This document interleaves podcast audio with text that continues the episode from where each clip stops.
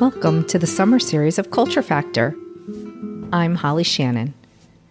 When I spoke at this year's NFT NYC, I used my downtime to interview the experts about their engagement in the Web3 space. We've talked on Culture Factor a lot about what Web3 is and how it's being used, but I wanted to try and understand why. Almost every person I spoke to had a similar reason for being part of Web3. They all wanted to help fulfill our most basic, fundamental, evolutionary need connection. Over the next few weeks, I'm going to explore the methods that artists, collectors, and businesses use to bring about connection. I'll break down the whys, not just the whats, of this new digital space we find ourselves in. Allison Alexander is the co founder and director of ethics and social policy at MetaCampus. She believes you can unlock human potential using technology. Her work with MetaCampus is to bring equity to the world of Web3. In yesterday's episode, I mentioned that Allison knows firsthand what it's like to live in an abusive family and to then grow up in the care system. So she also understands the needs and complexities and is able to combine her leadership skills while playing an important role in Web3 she does this by creating a platform that stays ethical and helps level up anyone that needs this education. Allison walks the talk. She invests her hard earned cash in women led projects and businesses with NFTs that decorate her own walls. This allows her to bring attention to issues and focus on bringing a diverse range of women to Web3. As you'll learn, her dedication to these projects also mean that she uses her power as a collector for good too. And today we have her on Culture Factor. So, hello, Allison. Hello. Thank you for inviting me. It's very lovely to meet you in person. Thank you. Yes, you too. You too. Uh, so, one of the things when I was in New York at NFT NYC, I was interviewing um, artists and collectors. I wanted to get into the heart of why people collect. You know, what what is the value of art to the collector?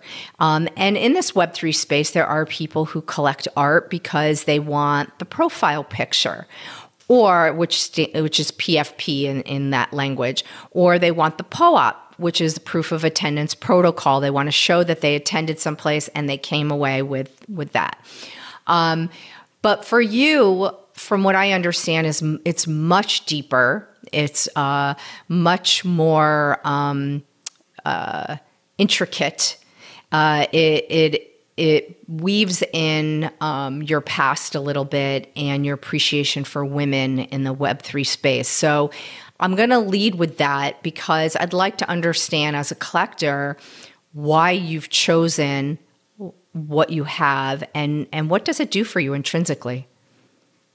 Cool. Um, and and I think it is always going to be so different, as you said, for everybody, isn't it? But why do I? And um, you will see that I have some artwork around me, and there's more around here. I feel sorry; it's sad that everyone can't see all of them.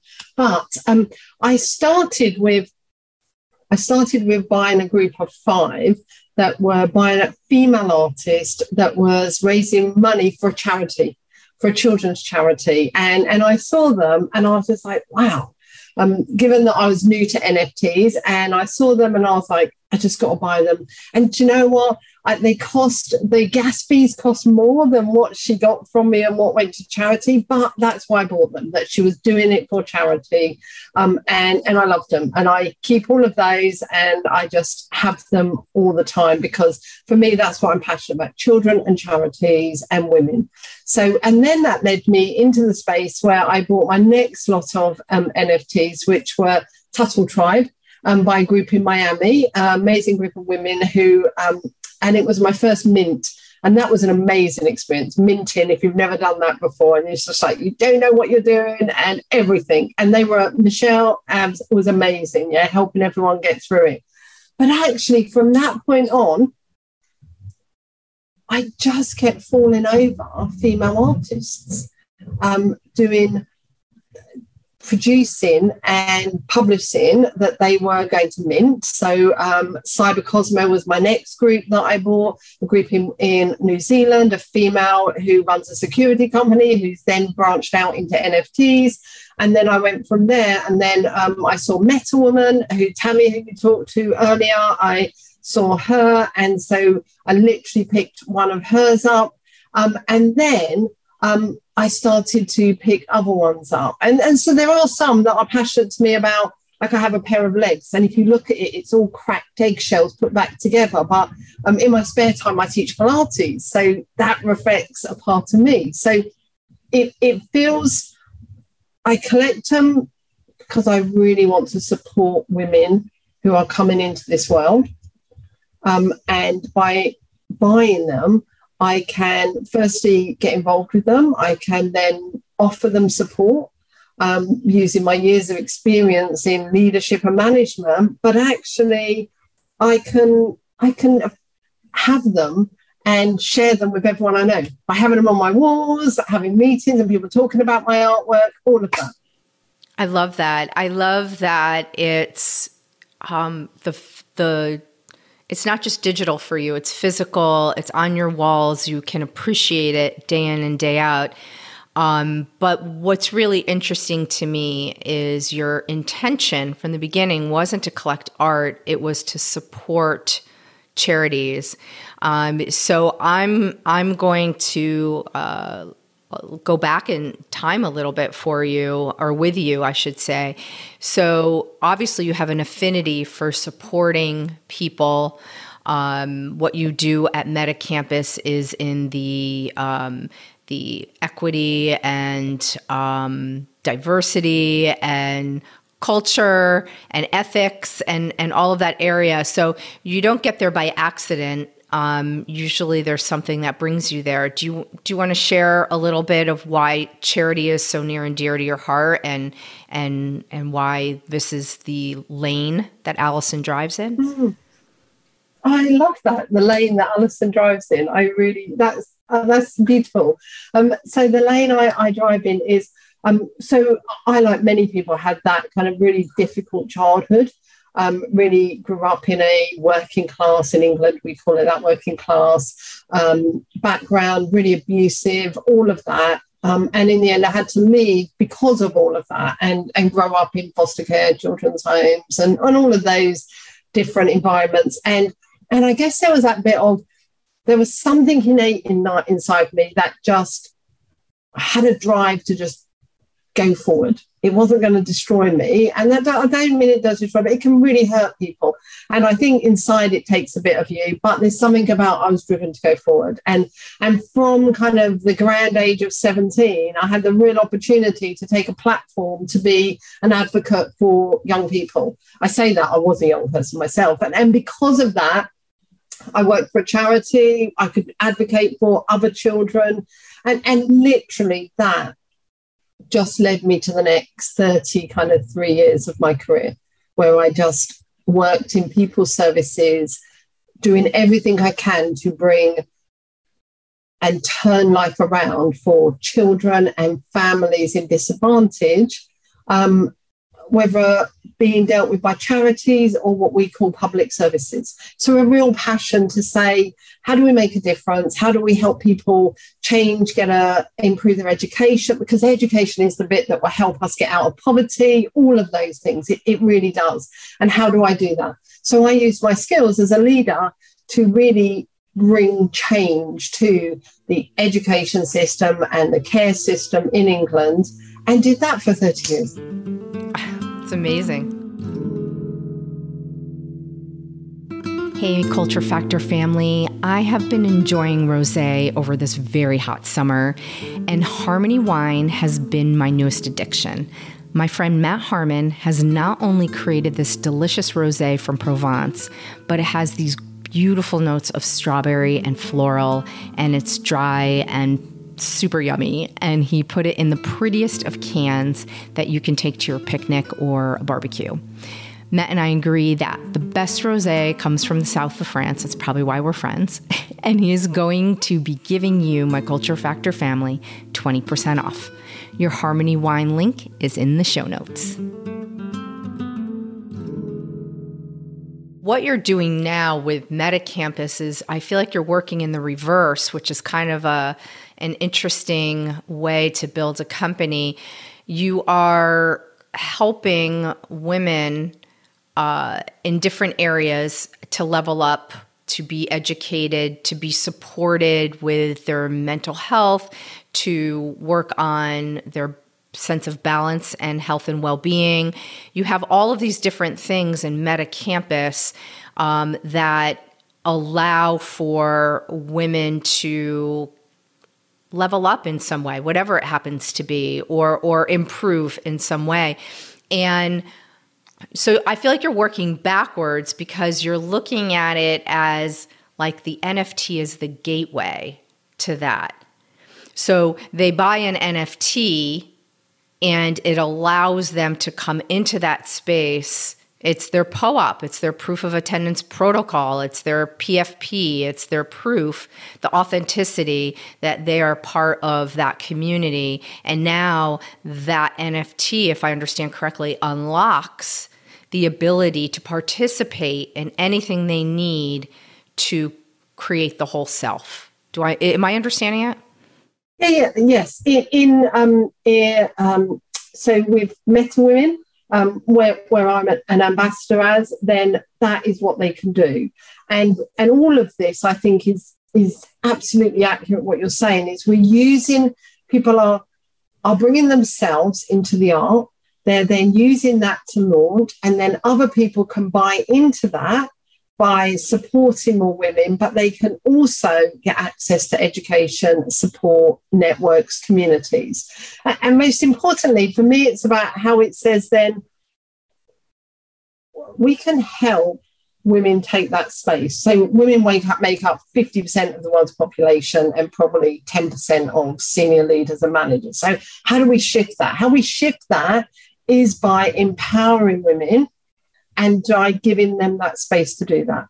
And for me, I think as we move into Web3, which is the beauty, there's so many beauties of Web3, but the Web3 is beautiful because it can remove, it can give people anonymity, it can remove bias, in the way that people are seen. Um, the POAPs, um, the blockchain, it can give people that identity. They can secure their identity and carry it with them. They can be in charge of it. So we can give women who might not have access to some of that history to have that and carry it with them in life. We, we can give people who are um, having to flee domestic abuse. We can give people who are fleeing persecution using the blockchain, they can carry their identity and all their credentials with them. And that's what all of this can give, and they can go forward. So I think it, it's it absolutely is what you're saying. Like we are creating a way to level up the playing field. In England, we would say level up the playing field um, by actually introducing people, women to to NFTs and the whole education that goes with it.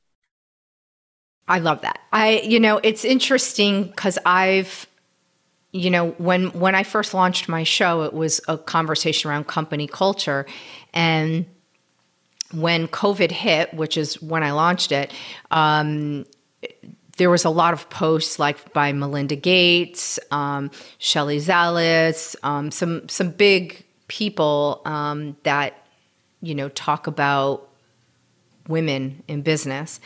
And it was said that the gender parity, the you know gender equity was set back 250 years um, because of COVID. You know, a lot of women ended up at home. Um, a lot of invisible work. They weren't able to uh, carry that load and work in a, a, corporate environment from home because you know before maybe they had like some daycare and they had you know a housekeeper they had all those things and now they couldn't have any of that.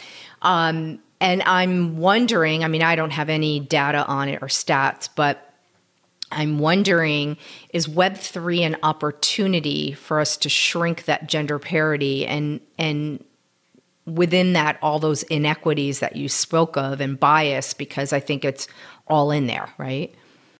Yep. So when you ask these questions, I want to jump in and go, yes, yes, yes, yes, because I do. I absolutely do believe, um, given what we've experienced, um, and I think we have gone backwards to start with. Um, and I think what happens is we went backwards because it was assumed that women would take on a lot of those roles in the household. So uh, all of those things happened. But I think now that we are we are coming out of it, what we have to do is challenge big business, small business. Actually, the culture can be so different. We can actually continue to do business as we've been doing it over the COVID period. But actually, now, um, women, um, disabled people, lots of different people who are having to be um, stay at home or stay in the fa- in a in that place. They actually got so much more freedoms now. Yeah, they actually can work in a whole different way where they didn't before.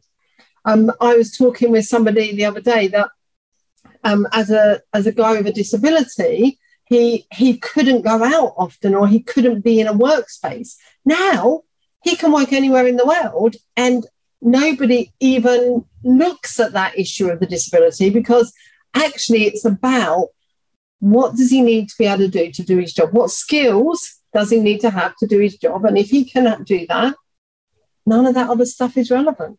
Because actually I, I don't need them to go on a train for two hours and come to my office. I don't need them to do all of that. They can stay exactly where they are. And we're at a tipping point, I think, because we've got this whole issue of people are driving themselves back into the office because of lots, probably a whole range of complex issues of small businesses need people to be back in the office because then they get business, loads of different things. But we've got to really stop the temptation to do that so that we can keep the freedoms for people to work in a home environment and to work anywhere across the world. That's also the most important thing. I no longer have to work for an English company. I can work for a US company if I want.